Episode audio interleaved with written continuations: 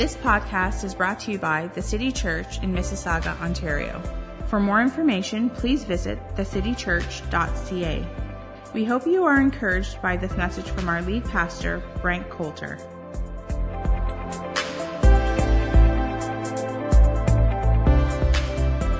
People, I'm Black Panther. Just want to say. I mean, I might be struggling a little bit with the skin tone and everything, but I want to be the hero in the story. And that's why these stories are told, so that we can find ourselves in the stories. And then sometimes we'll see a story with a protagonist and an antagonist and the good guy and the bad guy. And then sometimes we might actually see, oh, I might be more like the bad guy than the good guy. I don't want to be the bad guy. And there's all of these life and moral lessons that we can learn um, from stories than just a different way sometimes as somebody hears what, here's exactly what you need to do and here's the laws you need to follow. But we can glean so many different things from the stories that we tell. And you know, a lot of the stories that I have uh, for me growing up have a lot to do with sports. Played a lot of sports. And, you know, sometimes you might remember, you know, a championship that you might win and you can tell those stories of the glory days of the past. And the babe, you know, I have a lot of glory days and I did a lot of sports. She doesn't care. She just wants me to do the dishes. Um, But there's one story I remember uh, one year when I played hockey, organized hockey. I think it was my last year. I played organized hockey for like seven or eight years. Um, I think I was like 13 or 14 years old. And the team that I was on this year was really good. We went through the whole regular season undefeated. So we headed, uh, went into the playoffs, and there was just two rounds in the playoffs. You know, uh, first plays four, and two plays three, and then the winner of that round plays in the championship. So we swept uh, the fourth seed in the first round of the playoffs. We went off into the championship round. We won the first game of the championship round. And then, you know, a little bit of time went by and it was a little bit unusual for us because usually we were playing at least uh, two games a week. So about a week went by and we didn't hear about game two. And then we found out a little bit later that our coach had got drunk one night and the league told him when the game was and he forgot and didn't tell us. So we didn't actually show up for game two. The other team showed up. We weren't there. We had to forfeit. So we went into game three, winner take all. We hadn't lost all season, one to one. So this game went to double overtime. Can you feel it, people? There's tension in the room. double overtime, sudden death. So we're there, we're playing. We had so many chances. We were exhausted, double overtime.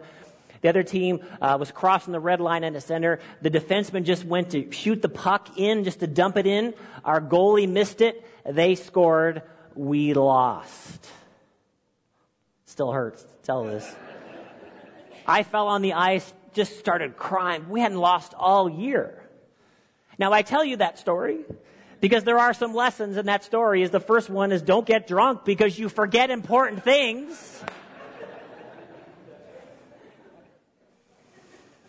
Second one is you can't win on your reputation.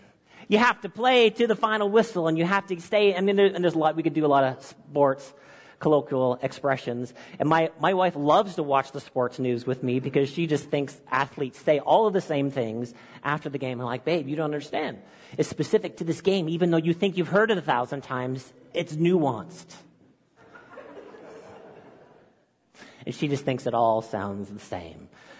But we can learn lessons from all the stories in our life, and specifically, the teaching of Jesus should have a great import to us, and we should look at the scriptures and not miss the things that Jesus is teaching us in the Gospels and specifically in the parables. So, parables are all about comparison. In other words, telling us a story so that we will learn some sort of life truth, spiritual truth, or kingdom of God truth. And Jesus did this over and over again. Now, depending on how you count them and uh, which theologian you read after, there is somewhere between 28 and 61 parables. And once again, theologians define them different ways. Sometimes they would say that they need to be longer and shorter.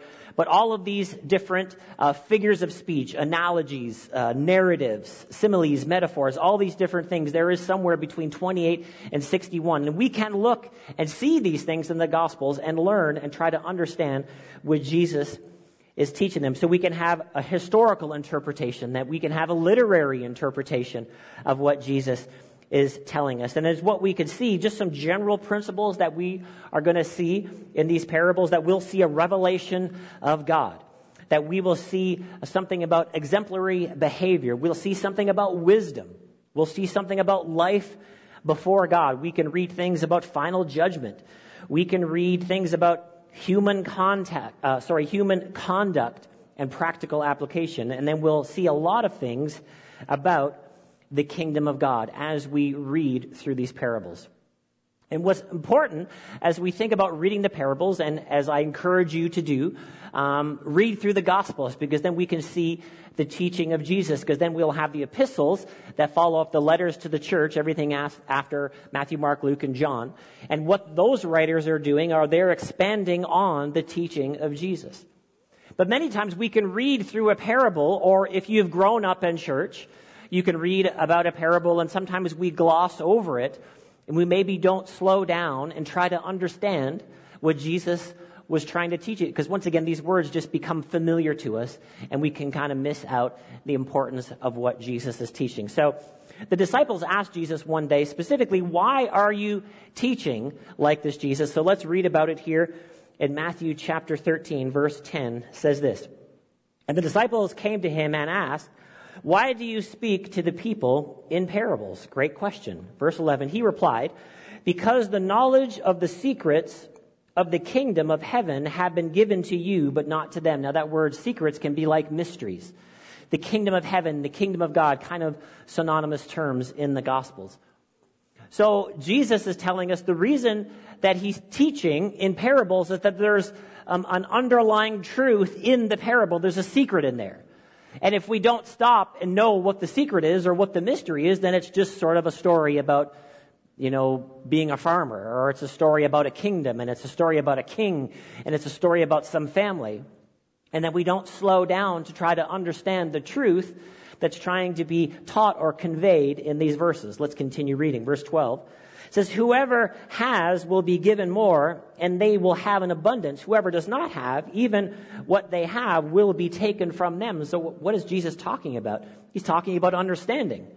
That if we understand what is being taught, when we have understanding, more is given to us. But if we don't have understanding, we almost lose what we already have because we're not slowing down and trying to understand what's being taught. Verse 13, this is why I speak to them in parables Though seeing, they do not see. Though hearing, they do not understand.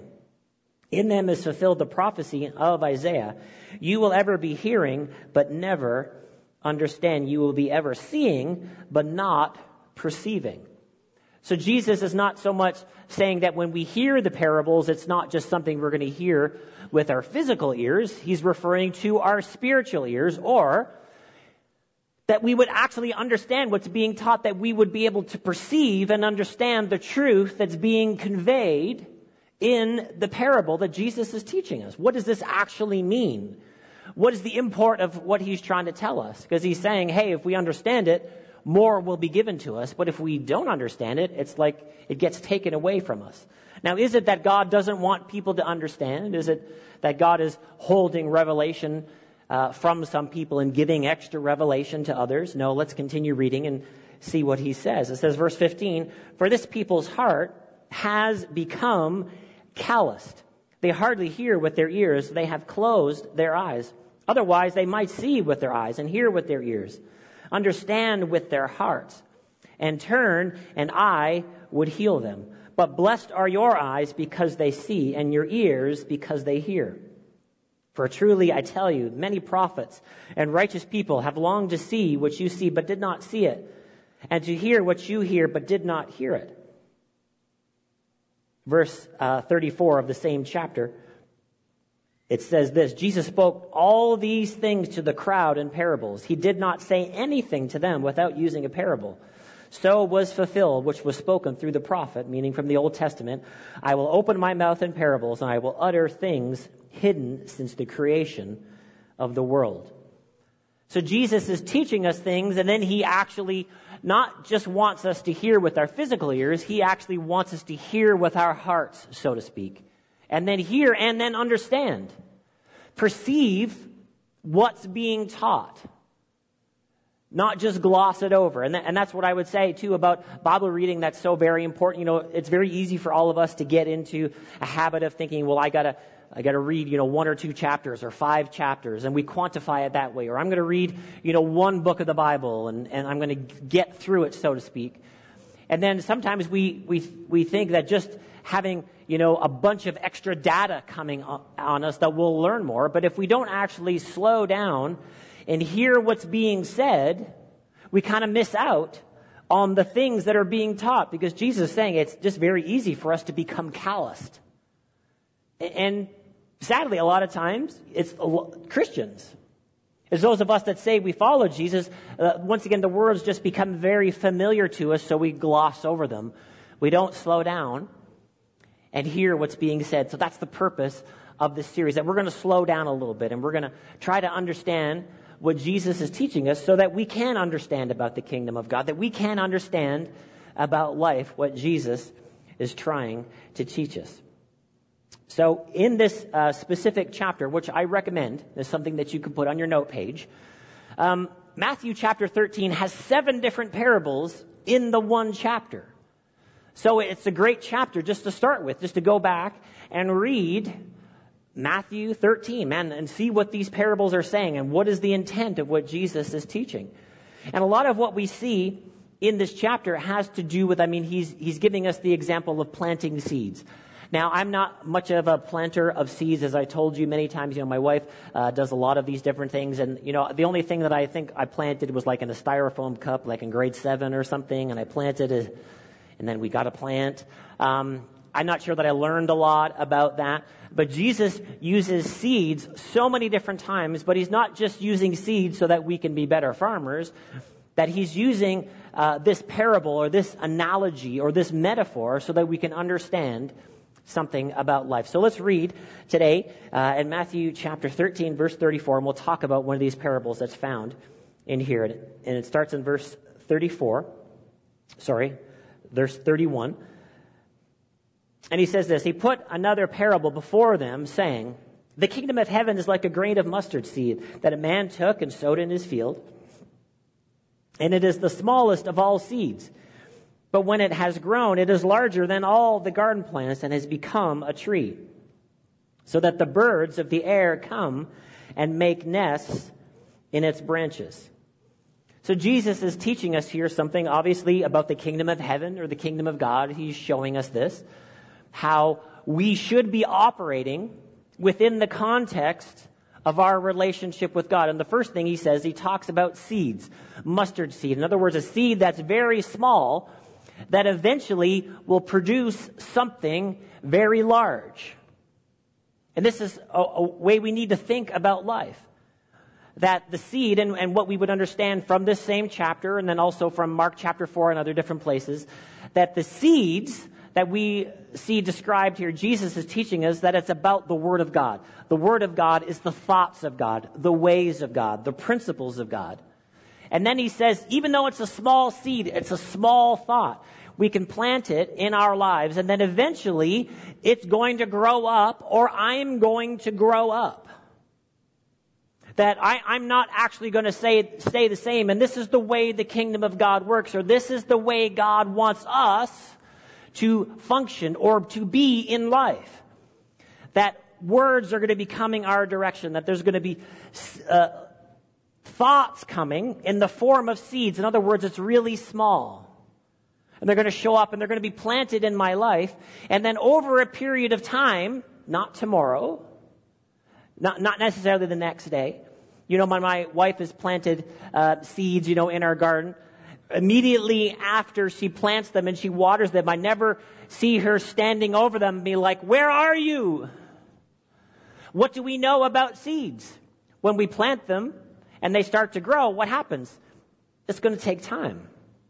It's going to take time for that seed to become what it was intended to be as we plant it. The same way with the will and the thoughts and the plans of God. Well, how do they start out? They start out really small and then they grow. And then what happens when they grow? The, the soil changes and then the seed becomes something else. So that means for me, I become something else. You know, the scripture says, I am the Lord God, I change not. God doesn't change, but that doesn't apply to us. We do. God is wanting us to constantly change, to constantly grow. And for us to grow, that's what has to happen. I can't stay the same. I can't, I can't think the same. I can't act the same. I can't talk the same. Why? Because I've grown up. If you ever, uh, you, you know, some of you aren't even 20 years old in this room, but if you think about yourself 20 years ago, you should not be talking the same and acting the same. What happened? Well, in a measure, you grew up, right? And how did you grow up? Well, you changed. You, you used to think a certain way. Maybe you had some childish thoughts, or maybe you had some immaturity in certain areas. And then what happened? Well, you got some thoughts, and they were small, and there were some ideas, and then that grew, and then you thought about it again, and then you watered it with more thoughts and maybe some prayer time. And then what happens? It grows over a period of time. So we never want to get impatient with our growth, spiritual growth or any other type of growth, that it is going to take time. But what do we have to do? We have to regard that seed. We have to think that that seed, that thought, that idea is very important. And it's going to be different things for different ones of us because where we're going is not all of the same place for, for my own life. You know, uh, uh, when I was in my teens, I, there were a lot of, I went, I've been in church a lot. Um, I've been in a lot of, I've been in more church services than you, trust me. I've been in a lot of church services, and then we, I would be in a lot of church services, and you know, where there would be a preacher there and a famous preacher, and and sometimes they would say things over to me in a, in a, over me in a church service and, you know, related to things that I'm going to do or maybe in the back room, you know, with my dad, they would tell me stuff. And I just got to be honest with you people, when I was 16, I didn't care about any of it. I didn't care who said it or what they said or what they thought I was going to do or what I was going to accomplish. I had my whole exit plan. You understand? I had an exit plan for out of my family, out of the church. I certainly never had plans to do this. But what was happening, there were, there was seeds being sown in my life. Long time ago, 30 years ago. More than 30 years ago. And even though the heart uh, of, uh, the soil of my heart in those moments wasn't uh, the most conducive to God's thoughts, it, started out really, really small. Really, really small. And then it started to grow into something else. And then Amazingly enough, one day I ended up at Bible school, which you would have never had. I never expected to go to Bible school. I didn't want to go to Bible school. I was not that excited about the ministry. I had grown up in the ministry. I've seen the seedy underbelly of the ministry. I've seen people treated me too well and too poorly just because my dad was my dad. I'm like, this is the stupidest thing. You shouldn't treat me any type of way because my dad is my dad. And so I was done with it. Can I emphasize that enough to you? I was done with the whole thing. But for the specific call of God on my life, which won't be the same as the call of God on your life, God was planting seeds in my heart and these things started to grow. And my thoughts started to change. And I can boldly say about 30 years later, it took a while for me, I think I'm actually called to be a pastor.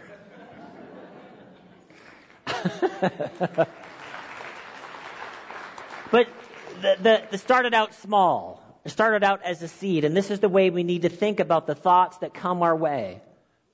Either through the Word of God or through conversation or through ideas. And this is how I would describe it. If there's certain thoughts about your future that intrigue you, you know, there's certain things, there's certain seed that come your way. Well, that's not for me and that's not for me. But if there's certain things that come your way about your business about your marriage, about uh, raising children, all these different things that you might see in your life. It kind of shows up, and there's just a there's something special about the seed of that thought. That thought has to become important to you. Why? Because what's going to happen is that thought is going to grow up and it's going to start really small. But in the end, what did we read there? It's actually going to help other people. So the seed that God started with you, maybe now or maybe uh, five years ago or 10 or 20 years ago or wherever it might be, God put something, a seed on the inside of you, a thought, so that it would grow up. That you would grow up. That you would change. That you wouldn't stay the same. This is the whole idea of this parable. So this is something that we need to be interested in, not staying the same, not think this is the way I think, this is the only thing I know, and this is, this is my job, and this is my life. No, that all of it needs to be, oh, I'm in this. I'm in the kingdom of God. In the kingdom of God, God is growing something up on the inside of me. He's maturing me. He's growing me up in certain ways so that eventually someone else can be blessed by the seed that was sown in my life many years ago. And this is all of our stories. God plants seeds. It starts small and it grows and eventually it benefits others. It changes me. It's gradual. It's a small beginning with a bigger and better ending. But it takes time. Doesn't happen overnight. We don't stand over the seed and yell, grow, grow, grow. No, it's sown and then there's water. And then there's sun, and then there's a day, and then there's a week, and then there's a month, and then there's a year, and these things are growing and changing us. Mark chapter 4, same idea. Verse 26, he also said, What is the kingdom of God like? A man scattered seed on the ground. Night and day, whether he sleeps or gets up, the seed sprouts up and grows, though he does not know how. He doesn't know how. Like if you were to ask my 16 year old self today, which you can't do, I don't know how I got here. Because this wasn't what I was expecting to do. But this is what the Word of God is like. It grows up, it changes me, and I don't know exactly how God changes me. He does. This is what God does. God changes human hearts. He does things, He changes us. He, he's uh, putting certain things away and He's wanting other things to grow up. Verse 28 all by itself the soil produces grain the first the stalk then the ear then the ear, the head and then the full kernel in the head. So what is this? This is progress. Not everything in one day. You're not going to understand everything in one day. You're not going to get uh, to the final place your final day in one day. No it's going to be progress. It's going to be change over time. But what is the parable? We're going to keep sowing seeds. So we want to sow good seeds. We want to sow seeds from God's thoughts. The culture has lots of thoughts for you, and those seeds are coming our way all of the time. But how many know that every thought is not worth thinking? Every thought is not worth thinking. Thoughts that come from the culture, and here's where your destiny is, and here's what you should do, and blah, blah, blah, and all these different things. We have to be discerning about what seeds that we're going to allow to take root in our lives. Because we want God's plans. It's going to take time. It's going to grow. It's going to change us. Verse 29. And as soon as the grain is ripe, he puts in the sickle because the harvest has come. This is not a botany lesson. This is about sowing thoughts of God in my life so that they'll grow up and there'll be a harvest. There'll be a harvest from things that start as thoughts. And that's why, just like we just talked about, is what you're thinking about the harvest that you want? Ask yourself that question. What I'm thinking about today, and what I'm meditating on, and what I'm rolling around in my mind. Is that ultimately who I want to be? Am I making myself the hero in the story or the loser in the story? The, the person that messes up their life based on what they thought about and what they did. No, I want to be the hero in the story. I want to be the person that triumphs over evil. Are you with me today? This is why Jesus teaches us in parables. He's giving us a narrative. He's showing us a narrative of what we should be playing in our hearts and our minds. Because seeds grow up. They start small, but they end up with a big harvest. And we want a big, good harvest. We want a godly harvest. We don't want a harvest from the world or from the enemy. to distinguish between those good thoughts and those things that we shouldn't think about anymore. Matthew chapter 17, Jesus uses this seed idea or this small seed idea in a very different way. Let's read about it here in Matthew 17, verse 14. It says this, and when they came to the crowd, a man came up to him, kneeling before him, and said, Lord, have mercy on my son, for he has seizures and suffers terribly. For often he falls into the fire and often into the wire, water, and I brought him to your disciples, and they could not heal him. So they, this guy had, uh, his son, basically what we would probably say he had epilepsy. And so they're bringing, he's bringing him to the disciples. The disciples couldn't do anything. So he's now uh, bringing them, uh, bringing his son to Jesus. And then verse 17, and Jesus answered, Oh, faithless and twisted generation, how long am I to be with you? How long am I to bear with you? Bring him here to me. So in this moment, Jesus is not so happy with his disciples, is he? He's like, you have zero faith. You don't have any faith. Bring the child to me. Verse 18, and Jesus rebuked the demon and it came out of him and the boy was healed instantly. Then the disciples came to Jesus privately and said, why could we not cast it out? So they had this moment and this great healing happened. Everybody's celebrating. And then afterwards, the disciples were alone with Jesus and they're like, Jesus, what's the problem? What is wrong with us? Why couldn't we do this? Listen to what Jesus says. Jesus answered like my dad answers. Hey, dad, what about this? And blah, blah, blah. He's like, well, in 1974, Jesus answers with a parable. He says, because of your little faith, for truly I say to you, so that's the answer why they couldn't do it, because of their little faith or no faith, as he said previously. If you have faith like a grain of mustard seed, same analogy now, same parable.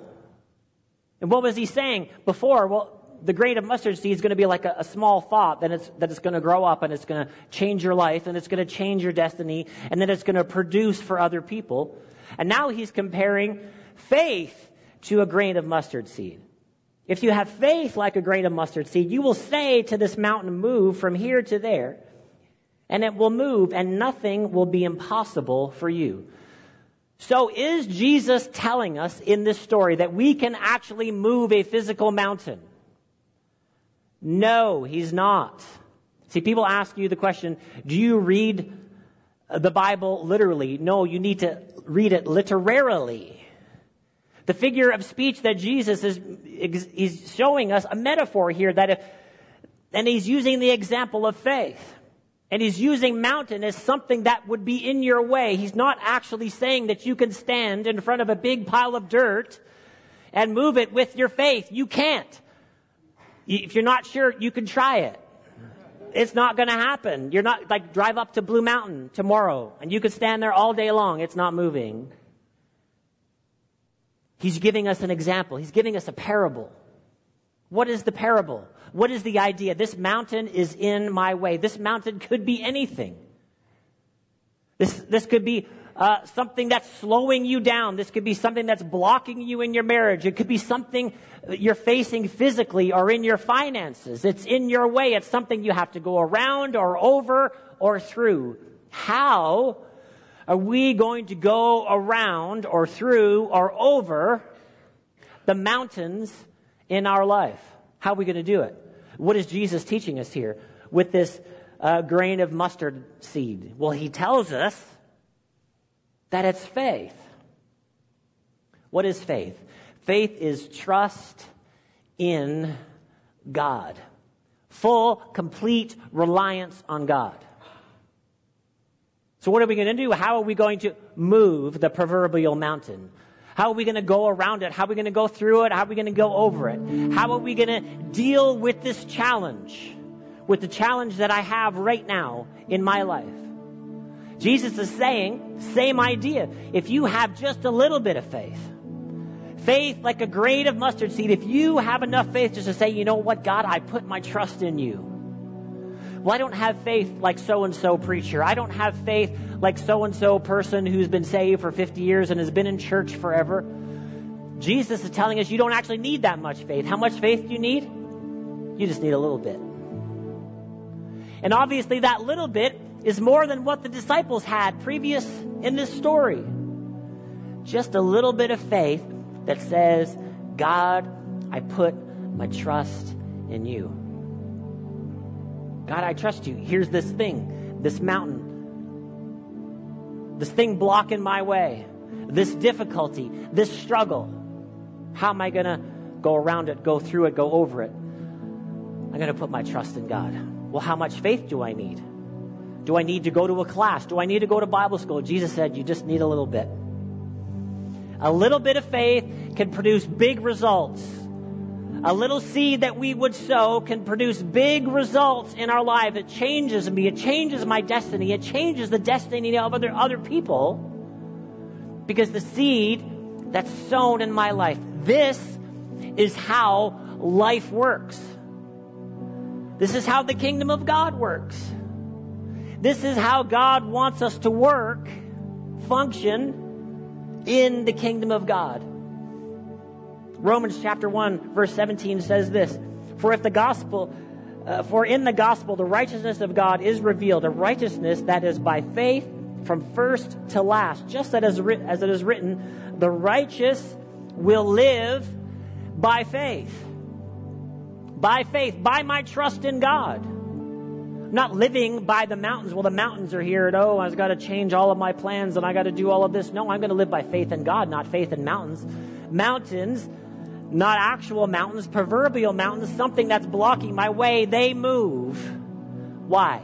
Because I put my trust in God. God is calling us to live by faith, by our trust in Him. When do we live? This has nothing to do with church services. This has to do with the life that I live every day, that God is calling us. He's showing us. He's teaching us that the righteous live by faith. How much faith do I need? Just a little bit. But what is Jesus telling us to do? He's telling us to do something with our faith. To use the faith that we have, in other words. If I've got just a little bit of faith in God, I can move this mountain. So God is wanting us to operate in life by putting our trust in God. So when we come up to a mountain, it's like, oh my, this. What, can you believe this? Can you believe that this thing happened? Can you believe this difficulty? Can you believe this struggle? Here we go again. Instead of having that as our response, what should our response be, even if we just have a little bit of faith? There should be a little smile that shows up on your faith, on your face. And then what is it? What are you saying? Well, I've got a little bit of faith. What I'm going to do with this mountain is I am going to trust God. And the same thing we learned from the other story is do things happen overnight? Do things, oh, I plant the seed in the ground and then, oh, I see results right away? No, they take time. Well, how much time? Doesn't matter, does it? Does it actually matter how much time? You just need to do the thing that Jesus has taught us to do. And what is it? Even if you have faith, like a mustard seed, just a little bit of faith, I am going to put my trust in God. I don't care how long it takes. I don't care how long it takes for me to grow, for me to change, for the situation to change. I'm putting my faith in God. I'm going to keep sowing seeds. I'm going to keep using the seed of my faith by putting my trust in God every day. Every day. Big mountains, little hills, I trust God big situations, small situations, I don't know what to do, blah, blah, blah, whatever, whatever is come your way. What are we going to do? What is Jesus telling us to do? He's not just teaching us about plants. He's saying this is how you should operate in life. I trust God. I put my trust in God. I'm going to allow my faith in God to change the circumstances. I'm going to put my trust in God for this. Not just what I can do, because what, what I can do is not enough. But what God can do is more than enough. Putting my trust in Him, my faith in Him, my hope in Him One, one definition of faith is just like relying on God. In other words, just sort of leaning back on God, trusting Him. You know, one of the seed thoughts that we need to think about on a constant basis is this idea of, you know what, I am a child of God. I'm God's very own child. God loves me. The scripture says that God is no respecter of persons. So, the things that we've seen that other people have accomplished by faith, it's not that God loves them more than me. God loves us all the same. And if God loves us all the same, that means God loves me. You know what? And when you think about that and you water that thought and you think about that and you water that thought, man, that changes how you think about life. Because when you run into a mountain, who actually cares what the mountain is? God loves me. God cares about me.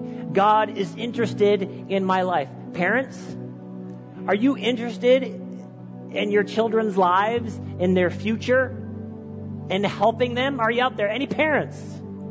Any grandparents? Are you interested in your children? How much more is God then interested in all of us? Not letting mountains block our lives, block our future, block our family. And so, what do we do? We put our faith in God. Amen. I am a child of God. I am God's child. He loves me. Let's just pray this morning. God, we are so thankful for your word today. God, we constantly place the seed of your thoughts in our hearts so that you can grow us up, that you can change us, that you can move us to the future that you want for us. God, and we will be patient. We will be patient, Lord, to allow these things to grow in our lives. The things that you see for us, the things that you say for us. God, we allow that to grow up and to change us. God, and we purpose to use the faith that we have in our hearts for you. The things that are holding us back, the things that are blocking us, Lord, they aren't bigger than you. We put our trust in you. God, and forgive us for worrying about the timing. God, we put our trust in you every day, regardless of how long it takes. From this day to the end of our lives, we put our trust in you. We thank you for that. In Jesus' name we pray. Amen. Thanks for listening. If you need prayer or would like to share how this message has impacted you, please email info at thecitychurch.ca.